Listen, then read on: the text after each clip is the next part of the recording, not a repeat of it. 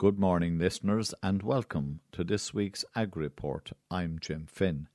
Later on, my guests are Martin Stapleton, who is one of the candidates to be the next president of the IFA. I will also be talking with Edmund Harty from Engineers Ireland, and he is the president of them at the moment.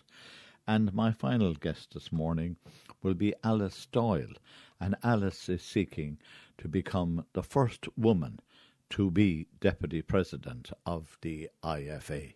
My first guest this morning is Claire Mooney from Teagasc, and as you know, I've Claire on a couple of times every year. And there is a new EIP out with regard to water. And as you know, every time I'm talking to Claire, we're talking about water quality.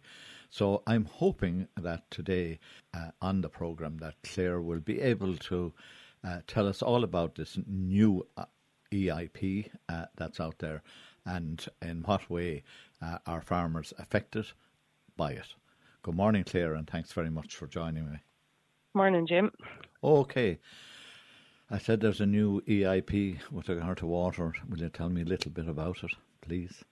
I will indeed. Um, I suppose Teagasc in collaboration with the local authorities waters programme and Dairy Industry Ireland have been successful in its application to deliver a new water EIP um, for the country. The 60 million project hopes to, I suppose, bring about improvements in water quality and then measures will be designed and implemented in collaboration with farmers and they'll these measures will be targeted specifically, you know, to address local challenges. Because, like we've said before, you know, nutrients can enter our waters as a result of human activities such as wastewater treatment um, systems, be it domestic or urban. And then you also have agriculture and forestry having an impact there as well.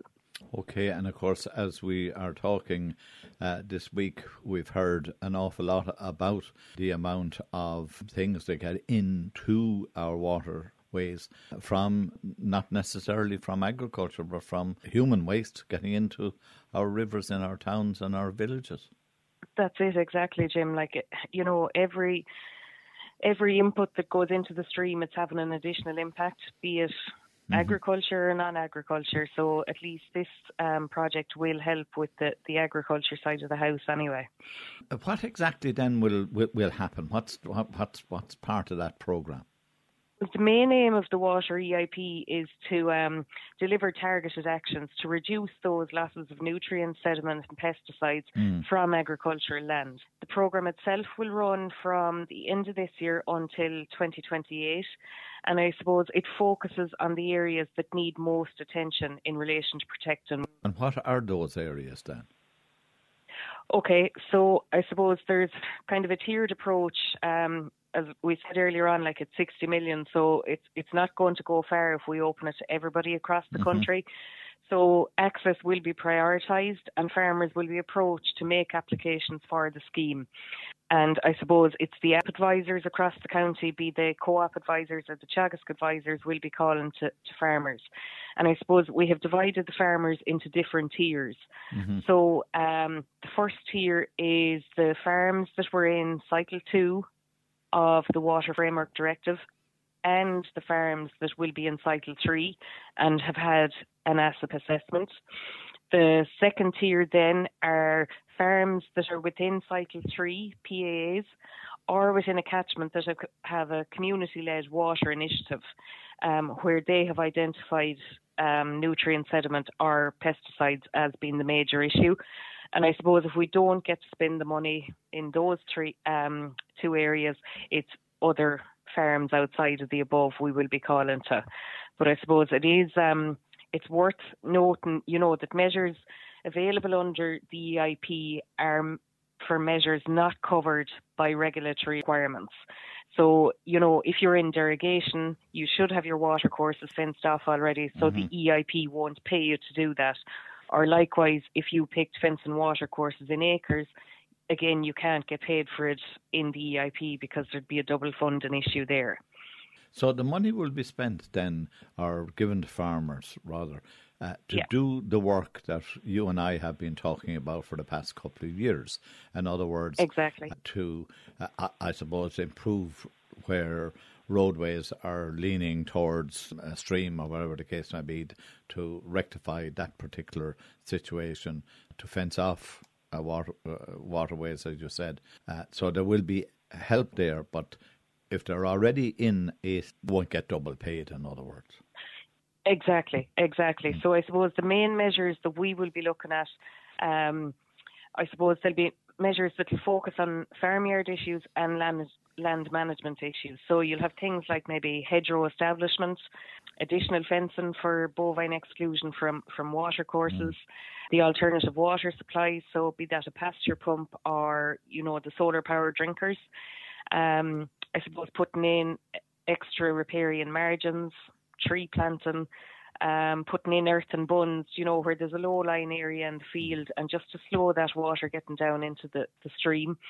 And I suppose we'll also be encouraging the use of um, the multi species swards, and there will be some pesticide mitigation measures there as well. I would say that anybody in ACRES will not qualify for this. Um, no. no, okay. We'll be, I've got it wrong, so okay. That was the general impression that we had as well. Um, mm. you know, before we piloted the program, Jim. Yeah. And, you know, I suppose we had it in our heads as well that the more intensive farmers wouldn't really go for it. Mm-hmm. But the reality is, I think most people want to do their bit to to try and improve water quality. And if it means putting in an extra hedge or an earthen bund or something like that, people will do it, mm-hmm. regardless of, you know, it mightn't be a huge payment, but, you know, it's still something good and they are willing to put in the effort to do it. Is it the same then for uh, any farmer that's in derogation? Um, yeah, so again, mm. we couldn't fund the likes of, um, you know, recambering roads or um, fencing off the drains, but everything else is up for grabs there for the derogation farmer. Right. One of the things in ACRES is putting trees into a corner. So if a derogation farmer wanted to put trees into the corner of uh, the four corners of a field, he could under this scheme. Exactly, or even along the, the existing buffers that they have fenced off along mm-hmm. streams. That'll be an ideal location for them as well. Talking about buffers along streams, uh, is there much planting of buffers along uh, streams at the moment?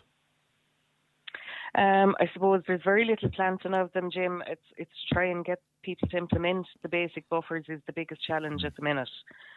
So I think if we if we start there maybe and then we can move on to the planting.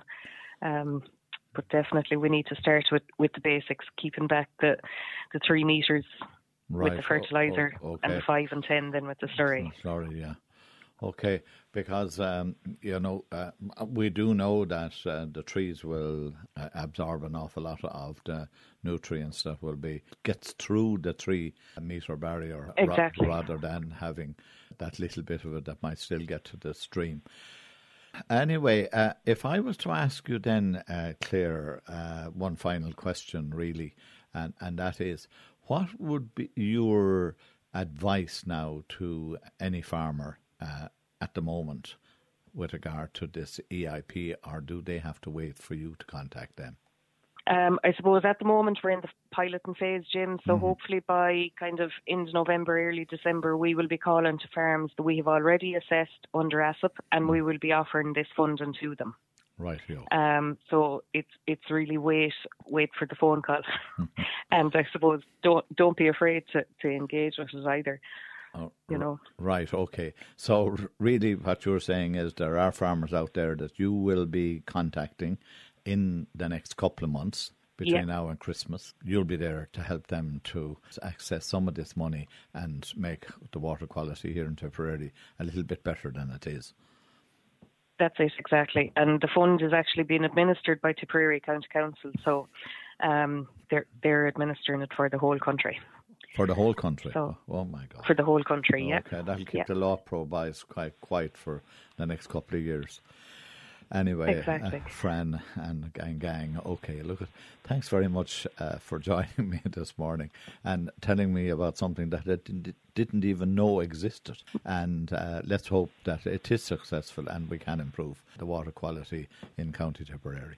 Perfect. Thanks a million, Jim. That, listeners, was Claire Mooney, who is with Teagasc uh, is an ASSAP advisor with Teagasc in the Nenagh office. And if you have any questions with regard to the EIP or with regard to the ASSAP programme, why not make contact with Claire and her team?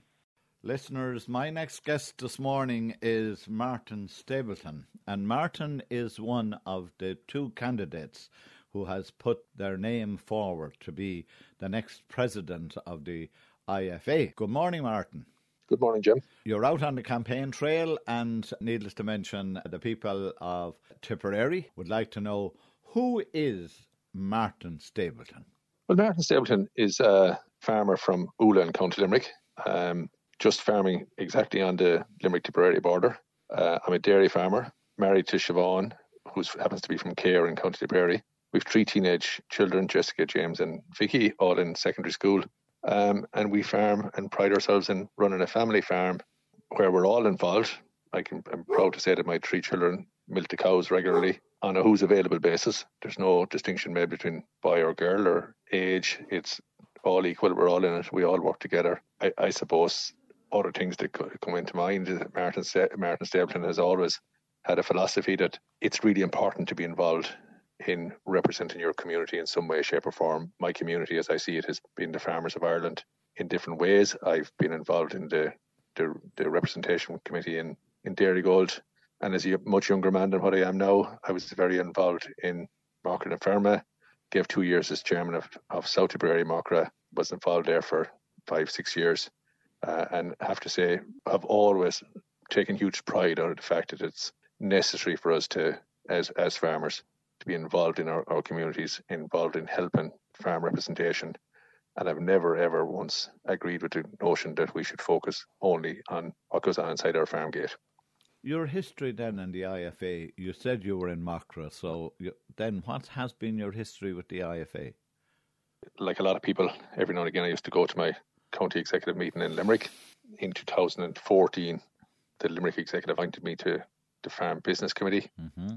Um, and I was uh, those meetings four or five times a year. I was going to those meetings. Uh, the crisis of the payments hit the IFA in 2000 at the back end of 2015, and in 2016, in very early 2016, the same time that your listeners remember when Joe Healy was appointed mm-hmm. president, mm-hmm. the members of my committee pretty much tapped me on the shoulder and said, "Hey, Martin, will you take on the chairmanship of this committee for the next four years?" And I did. I threw myself into it.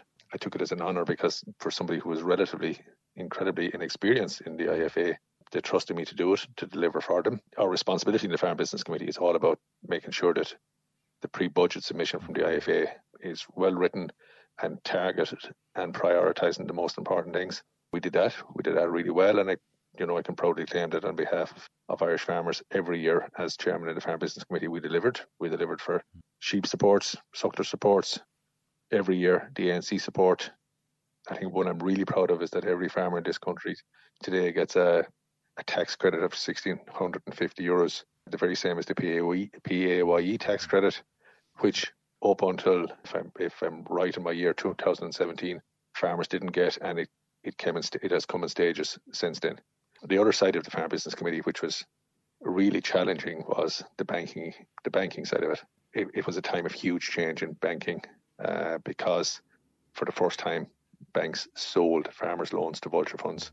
So we had to roll up our sleeves there and get involved. Farmers found themselves in a couple of thousand farmers across this country found themselves with their loans sold into an environment that was completely alien to farmers and many professional people as well who have eyes on them. So we worked hard. We we created a we created a, a committee called the Debt Support Service, which was available voluntary people available to counsel people and many of them were scared, Jim, because yeah. of the fact Vulture Fund had a reputation for just selling people out and getting as much money as they could out of it. So I, am very proud to be able to say that. Okay. As a result of that, very few farmers found themselves in a position where they actually had to sell their farms. Most farmers were able to reach consensual agreements. Since then, I've been treasurer of the IFA. Since 2020, I've been treasurer mm-hmm. uh, and returning officer of the IFA. Okay. What was your biggest achievement? Oh, uh, Jim, I, have no doubt I refer back to the, the work I was able to do for individual people mm-hmm. uh, whose loans, who found themselves in with distressed debt. Loans were sold. I've no doubt that that there are hundreds of farmers around this country who are so grateful to the IFA because of the work we were able to do that time. Um, and as I say, it's all about getting a consensual agreement where the fund and the farmer were able to agree jointly that this is the best way forward. Without hesitation, I can claim that because of my involvement in the work I did, um, there are many, many farmers across this country who have been able to continue farming, uh, get back to some sort of normality. And in, in many cases, I think the biggest driver for people was to protect their land for the next generation. So that's, for me, will always be my big achievement in my in, in the last eight years that I have have um, been able to give and, and been fortunate enough to represent farmers through the, oh. the actual Irish Farmers Association and the presence of it. On what platform then is your campaign being built on? I've built my campaign on four pillars, four pillars that drive everything I do in my quest for the presidency, and four pillars that will drive every decision I make should I get to be the president. Mm-hmm. And they're the pillars of respect, unity, the freedom to farm, and making sure we, we maximize prices for farmers. Uh, and just to, to elaborate on those, as I've gone around, Jim, canvassing and talking to farmers in Ireland, and I think this is probably the first time it's true to say this, the prices is not at the top of their list of concerns at this moment in time. And I say that even in the mm. context of this being a really difficult year for prices with high input prices, low output prices, compounded by a difficult year weather-wise. Most farmers worry at the minute is the lack of respect that they perceive they get from the rest of society. And that's driven by the media at large and the constant blame game that farmers feel that's coming their way because of the environment stuff. The job of the IFA is to restore that sense of respect and to restore because of the lack of respect they feel, there's a certain follow through into the lack of respect for the IFA and to restore the respect of the IFA as well. With unity, very simply, once again, there's there, the focus now among too many farmers is division between the sectors, division between the regions, division between the different scales that exist on farms and between part-time and full-time and the different, the, the really disadvantaged areas and maybe along the coast of the west of Ireland, for example. If we don't focus once again, like we have done in the past, on, on pooling our power and unifying, celebrating what unites us instead of what divides us. We won't be unified. And if we're not unified, we're not strong. And without being strong, we have we will continue to fail to deliver. And, and we have, to a certain extent, over the last few years, not being able to deliver as much as we could have.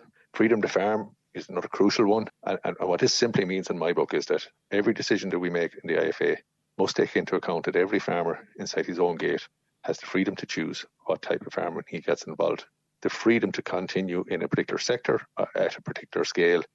And if government, and this is driven by the desire of government to put another 100,000 hectares into forestry, to, uh, how would you say, ring fence a large amount of land to, to, to feed anaerobic digesters and so on. If government are going to achieve those targets, then they must do it by incentivizing farmers to get involved in what they want to get involved in not by forcing farmers to get involved. And finally, on prices, I would say this: we in the IFA we don't get to decide what world prices or commodity prices are. We we get, but what we do do, what we do have a responsibility to do, is to maximise the returns from those markets and to make sure that there's enough transparency that says to a farmer that he's getting his fair share. That follows also into supports. And I think over the next few years, we're going to have a major job of work to do in preparing for the next CAP. And I think we are going to have to face up to the fact there's going to have to be a rebalancing of supports to focus those supports on the vulnerable sectors, on the vulnerable areas, on quality food production, and on environmental ambition. It's difficult to dis- to say with any accuracy. Indeed, it, be, it would be disingenuous disingenuous of us to be talking about any accuracy about what particular areas we can put money into until we know what the overall size of the pot is. But I think our focus is going to have to be on those four specific areas in order to maximise the sustainability economically of Irish farms. You have been on the hustings in Tipperary. How'd you get on? Good, I think, Jim. I think uh, really good night, really good debate.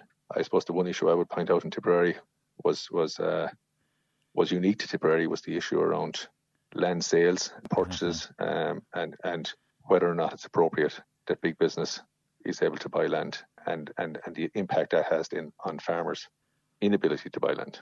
Okay, we'll be talking about that into the future, I can tell you.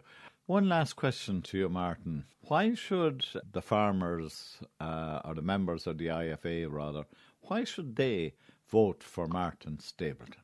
In my view, my track record has prepared me ideally for this job. I've worked hard as a farmer. I've developed a farm over 20 years. I've, I've developed a farm with my background as a family farm. I think that's what, what farmers want. I also think my experience in the IFA has prepared me incredibly well for it. And as, as emphasized before, the, the pre-budget submission, which is huge in the context. Uh, I've got to understand how important it is to prioritize issues because IFA can't deliver everything. So the biggest decision it makes is what it places at the top of its list of priorities so that it can drive home those. And I have seen time and time again in IFA, if IFA has has a list of one, two, or three priorities and it drives those, it has a much bigger chance of success than putting 20 or 30 asks in front of a government and saying to the government, you pick what you choose. Uh, so I think that's huge. I think the experience I've had in negotiating with, especially, and I mentioned earlier on the vulture funds, that has left me really experienced, strong negotiator who understands the balance between making your point, being strong, and also having a relationship with who you negotiate with so that when you do make a decision, people on both sides of the table know that that decision will be carried through. I think that's that's a very big one. And, and, and finally, my slogan for my campaign is I'm not going to make any false promises to the farmers of Ireland. I'm going to work hard and I'm going to be absolutely honest with a view to delivering uh, the maximum that can be delivered with a view not only for the next four years, but also given the opportunity to live Irish farming in a much stronger position as we look forward over the next 10 to 15 to 20 years. Okay, well done, Martin. Thanks very much. That, listeners, was Martin Stapleton, who is one of the candidates for president of the IFA. And if you want to support Martin, why don't you give him your vote when voting starts on the 1st of November? Listeners, one of the candidates for Deputy President of the IFA is Pat Murphy, and Pat is from Galway and Pat is with me now. Good morning, Pat, and thanks very much for taking time out and for joining us. Good morning, Jim. Thanks for having me. It's oh, pleasure to be with you. Okay, Pat. Uh, now, who is Pat Murphy? Uh, Pat Murphy, I'm 50 years of age. I'm married to Anna with three children, uh, Kira, Eva, and Parik. I live in Ardrahan, County Galway. We're dairy and suckler farmers. We have some tillage. We also farm in Uki, County Clare. Okay, so uh, and you're you're in the IFA for quite some time. So uh, can you give me and the listeners your history with regard to the IFA? I'm a branch officer in the IFA going back to probably the 2001, the beef blockade that was there at the time when, yeah. when there was a lot happening.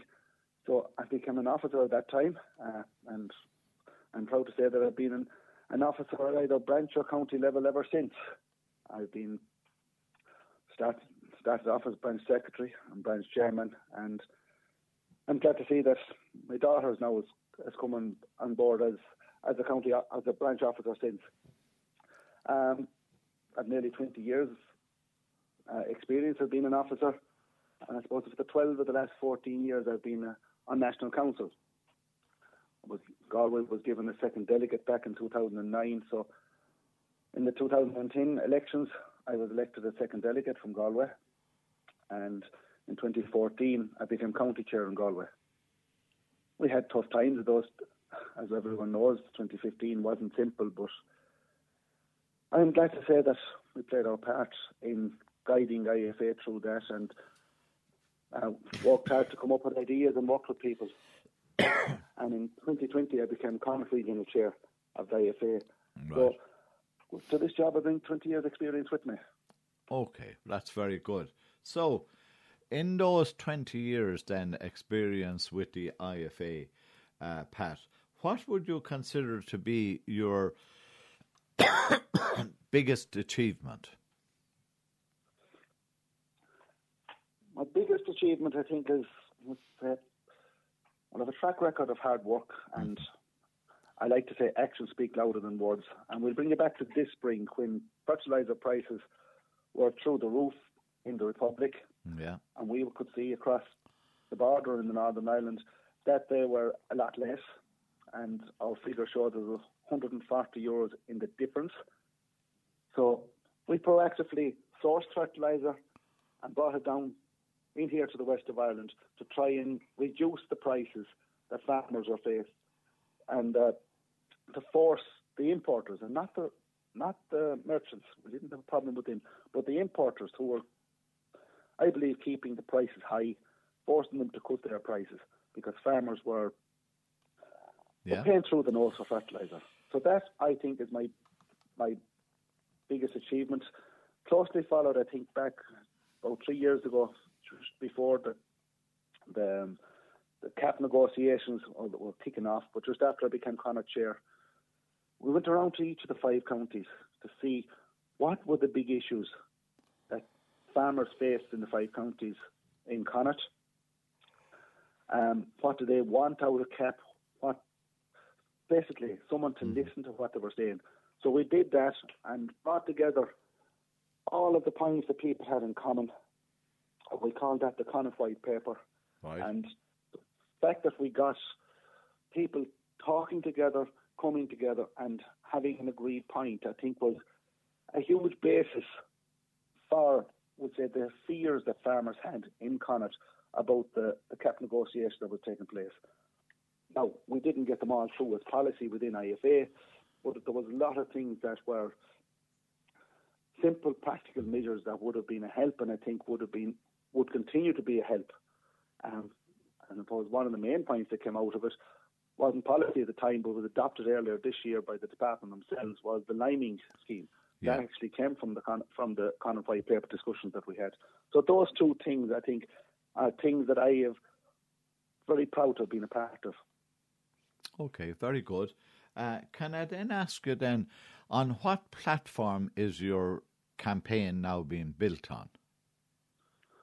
I'm building this platform, or this campaign on the platform of being a voice for the family farm, and more importantly, the food that we produce. Because I'm very proud of the food that we produce, but when you see it being treated the way it is by, mistreated, especially the retailers, and being dismissed by people in government, like the food that we produce, whether it is milk, dairy, whether it is beef or weanlings, whether it is pig or poultry, whether it is tillage crops, it costs money. It's part of our business as family farms, and it keeps us as family farms in business in the rural economy, in business, and keeps the rural communities going as well. But it's our biggest industry, and when you see people like we said the junior minister for agriculture saying, "Oh, we shouldn't have to pro- pro- produce food for 40 million people," we actually produce a very, very good product. It's environmentally sustainable, and we it's one of our biggest industries when you consider that it's worth 13 billion euros worth of exports. So I think governments need to be more protective of it, need to be prouder of it. I'm proud of the food that we produce, and I'm willing to stand up and be counted on that, and to stand up for food producers and the people that and the food that we produce, because I think somebody has to, and I think adding to that, we need to start to sell ourselves as well as food producers a little bit better. And I would use the role as deputy president if I if I get this role, please God. Mm-hmm. You know that we be that we would get out there and sell us as farmers to our customers, whether it is in the supermarkets, in every town, village, and city across the country, to educate them to where the food comes from. You know, this food is locally produced. Even in my own campaign launch, I lamb from Kinvara, or lamb from Gort, beef from Kinvara, cheese from from just over the road, produced by by Teresa Roche, all locally produced. And we need to sell more of that to our customers. We are people in the community, our customers are in the community, but a lot of people don't actually know where the food comes from. They don't actually know the sort of work that goes on behind the scenes we'll say, in the care for the animals, mm-hmm. in the care for the crops. An awful lot of these things are lost. And I think if we could tell people our story, because we have a good story to tell, then people would have more appreciation for food. And add on to that, then maybe our government would have more appreciation for our food, and more importantly, the people that produce it. So it's not an easy fix, but that's what I would. That's why I'm running my campaign on this, and that's my bigger, my long-term achievement is try and make sure we deliver on that, and I want to be held responsible for it as well. Okay, Pat. You have been in Tipperary uh, in the hustlings. How did you get on in the jockey the night you were in Tipperary? I was very happy with with the meeting in Tipperary. First of all, there was a magnificent crowd in it. Like there was over 250, 300 people in it. So to see that crowd it gives you certainly the will to stay going and to, to keep battling because people had an interest. Like they're serious about what's going on, and you know, when you look at the, the, the range of questions, like people are interested. Very, very good progressive farm county. So it was great to be there, and I had a, I got on well. I got a great reception both during the meeting and before and after the meeting as well. Speaking to speaking to the delegates that were there, um, it was a good meeting. I was very happy with it. Okay, and uh, also, um, Pat, you were at the hustlings in Clare, and considering that you have a piece of land in Clare as well, uh, how did you get on there? Uh, good. I have to say, people in Clare, like my mother was from Clare, so it was it was a hometown venue for me, to be honest about it, and it was only half an hour from where I live. Um, like there's a lot of issues in Clare, mm-hmm. and when you have an when you have a an idea of them yourself and you're constantly trying to be representing them, those issues, I think people appreciate that. Um, I was very happy with the way Clare went for me. Very happy with the response that I got from the people, and I'm getting a lot of support even on my canvas team from people in Clare. So I'm very, very appreciative of that. Okay, now Pat, uh, one final question to you. Why should uh, the farmers of Tipperary uh, and the farmers of Clare vote for you? people should vote for me because what they see is what they get. I'm a family farmer with three kids in college. I have a huge appreciation of the struggles and the challenges that families face on a daily basis. I also have a track record of hard work and delivery. With 20 years' experience, having come up through the ranks in IFA, my farmers can expect delivery from me. They can expect someone that's going to listen first of all to their to their fears and their challenges, and we had that over this weekend here alone. I'm someone that they can come to, I'm someone that they can talk to, and I'm someone that will try their best to deliver for them. And that's why people should vote for me. I have an understanding of what they're going through. I share a lot of their problems as this as we say around here, I have the stone in the shoe that so many people have. I know their problems and I can be a voice for them and hopefully deliver for them. Well, look at Pat. Thanks very much for joining me this morning. That, listeners, was Pat Murphy, who is one of the candidates for Deputy President of the IFA. And if you want to uh, support Pat in his efforts to become the Deputy President, when you do go to vote, uh, can't you uh, vote for Pat? One of the candidates, listeners, for the Deputy President of the IFA happens to be Alice Doyle. And listeners, you are well aware of who Alice Doyle is because Alice is a regular contributor to my programme. And now we're going to be asking Alice the hard questions uh, with regard to her being nominated to run for Deputy President. Good morning, Alice, and thanks for joining me. Good morning, Jim. Good to talk to you as usual and to your listeners. Okay. Alice, who is Alice Doyle? Well, Jim, I'm uh, well known, I suppose, in the Wexford area as Alice Doyle and around the country probably too. I was originally Alice McCall, who I was better known for as in my Macra days. Um, and I'm originally from a farm family in Carlow. But I've been farming here in Wexford for over 30 years in partnership with my husband Tom, uh, who and we have a beef and tillage farm here in Ballyoughter near Gorey. And we've three grown up children, all of whom work off farm. And I suppose, like many farmers, farmers' wives, and their partners, I've also worked off farm, but now have returned full time to farm. Okay, and when you were working off farm, what did you do for a living? I was, uh, like many farmers' wives, I was a teacher. Actually, I was a principal teacher for the majority of my, my career, uh, having been appointed principal as one of the youngest principals in the country at 22. But uh, fortunately, teaching also allowed me to be very involved in, in the farm all through my time while I was teaching because we do have holidays and we do finish early in the afternoon, I suppose. But I did contribute in, in a physical way to the farm and I also contributed, of course, financially, which allowed the farm to develop too, like oh. many farmers' wives. Okay, and that's uh, very, very important. The wife of the farmer or the partner can bring in some money because it will contribute to the farm. But how did you manage teaching the farm and, re- and rearing three children? I suppose it's because uh, I'm good at juggling, I'm good at multitasking, and I know that myself over the years.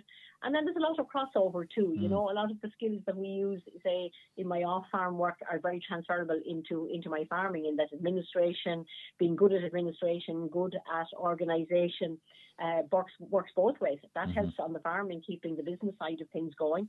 And I suppose I always brought my farming life into my classroom as well, because I would have been very fond of passing on the knowledge of, of the of the farm to the, the kids that I worked with and taking them on school visits to farms. They visited my own farm on numerous occasions. And then rearing three children, I suppose they came to school with me for most of their teaching, most of my career, most of their mm. school career. And um, it all links in, and farming is a great way of rearing children. You know, um, there's there's a lot of help on the farm always, uh, Tom, because he mm-hmm. was at home, was able to to take the kids, and my father-in-law and my mother were here with me. They both lived with me as well while they were alive. So I had a I had a good bit of help at home too, and that all helped. You mentioned you were in Macra, so we leave that one side. Your history in the IFA. I've been involved in the IFA since uh, definitely since the time I got married. It, it's kind of a natural transition from Macra farmer, really. Um, and I married into a very strong IFA household where Tom was very involved he, from from a very young age in, in IFA, and he was national chair of the Farm Family Committee, or sorry, the Farm Business Committee, and in numerous committees in the county here and whatever. So I was always very au fait with what was going on, and I was a member of the Camolin branch from the time I got married. But in, in, in later on, then I got involved in the branch, and I was branch secretary for four years, and then I was their delegate to the county, one of their delegates to the county executive, and then got elected as chair of the Farm Family Committee here in Wexford, and served on the National Farm Family Committee. And while I was on that committee, I was first elected as the vice chair of that committee, and then I was elected chair of that committee two years ago. So that's my history through IFA. Moving away from that, then, what would you consider, Alice, was your biggest achievement to date? Uh, in IFA, I suppose my biggest achievement as chair of the Farm Family Committee is a number of the things that we have delivered in the short space of time that I've actually been chair of that committee. I'm only chair of that committee for 18, 18 months. Mm-hmm. And in that 18 months, we have uh, delivered a number of big things. I suppose one of them is only as recently as two weeks ago during the ploughing match, we, in conjunction with Mary Butler, the Minister uh, in, in, in, the Department of, of, Health and Older People, we got a change brought, another change brought in under the Fair Deal scheme, where we have extended the eligibility of people who can be appointed successor, because we had a number of people who weren't able to be appointed successor because they weren't near enough related to the person going into the nursing home, and we've got that extended way mm-hmm. out now to great grandniece and grandnephew.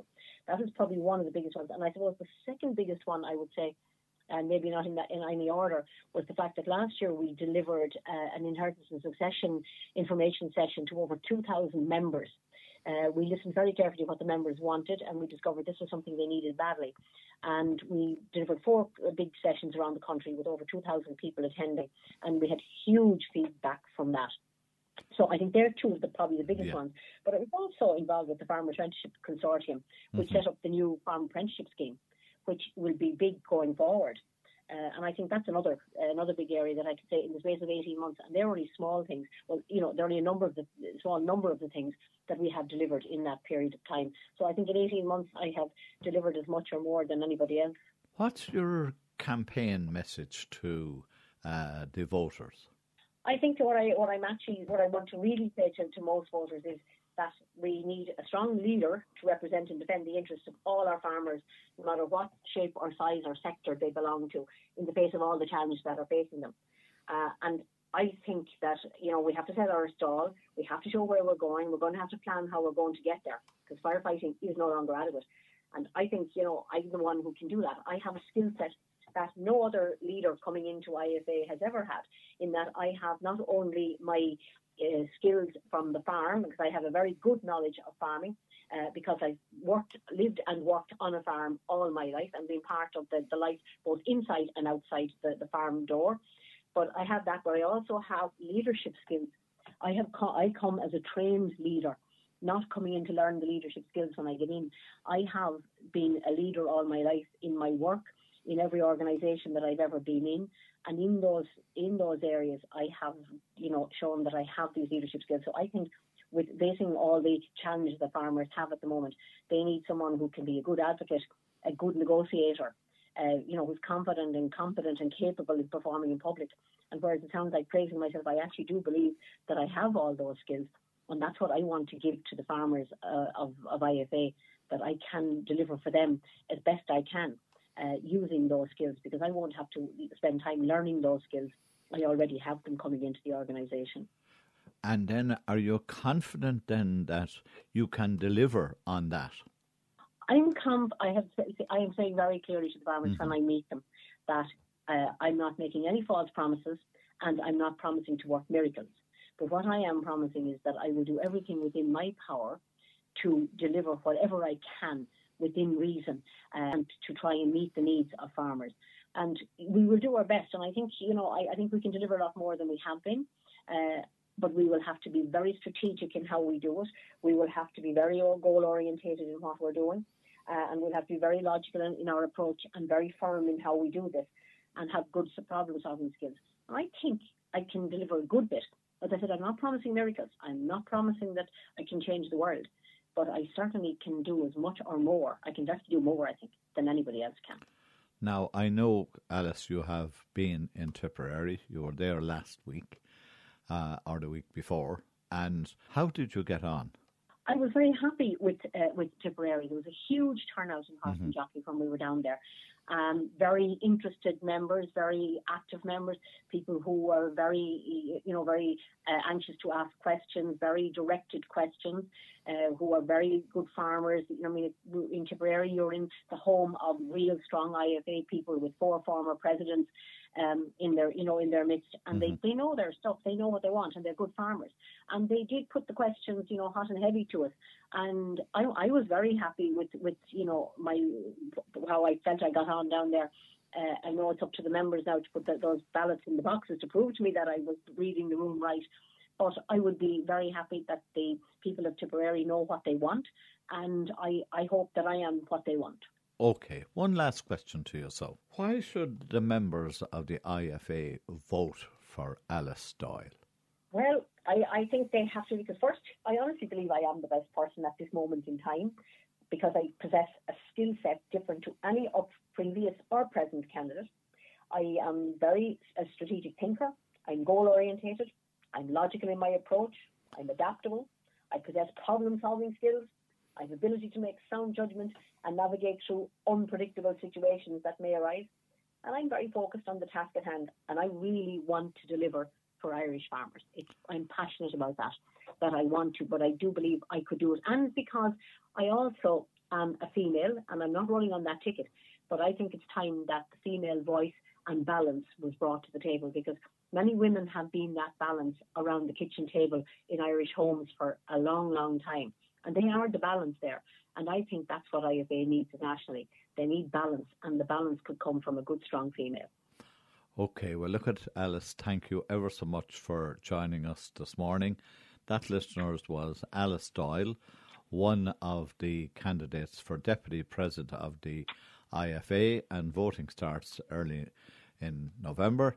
And if you think Alice is the person for you, will you please go out and vote for her? Before I sign off this morning, uh, just to remind you of an event taking place today, and that is that from 12 to 3 p.m. in St. Michael's Community Centre in Holy Cross, we have the Holy Cross Village Market, And the theme, needless to mention, is Halloween, and it's going to be a great evening's entertainment for, or afternoon's entertainment really, uh, for uh, children. And there's all kinds of competitions, etc. And I was asked just to remind you of it. And uh, needless to mention, there will be a scarecrow or two around as well. That, listeners, is Ag Report for this week. I hope you enjoyed the show and that you'll join me at the same time next week for another Ag Report on Tip FM. Coming up next is the news at 10 o'clock, and after that, Eamon Dwyer presents Down Your Way.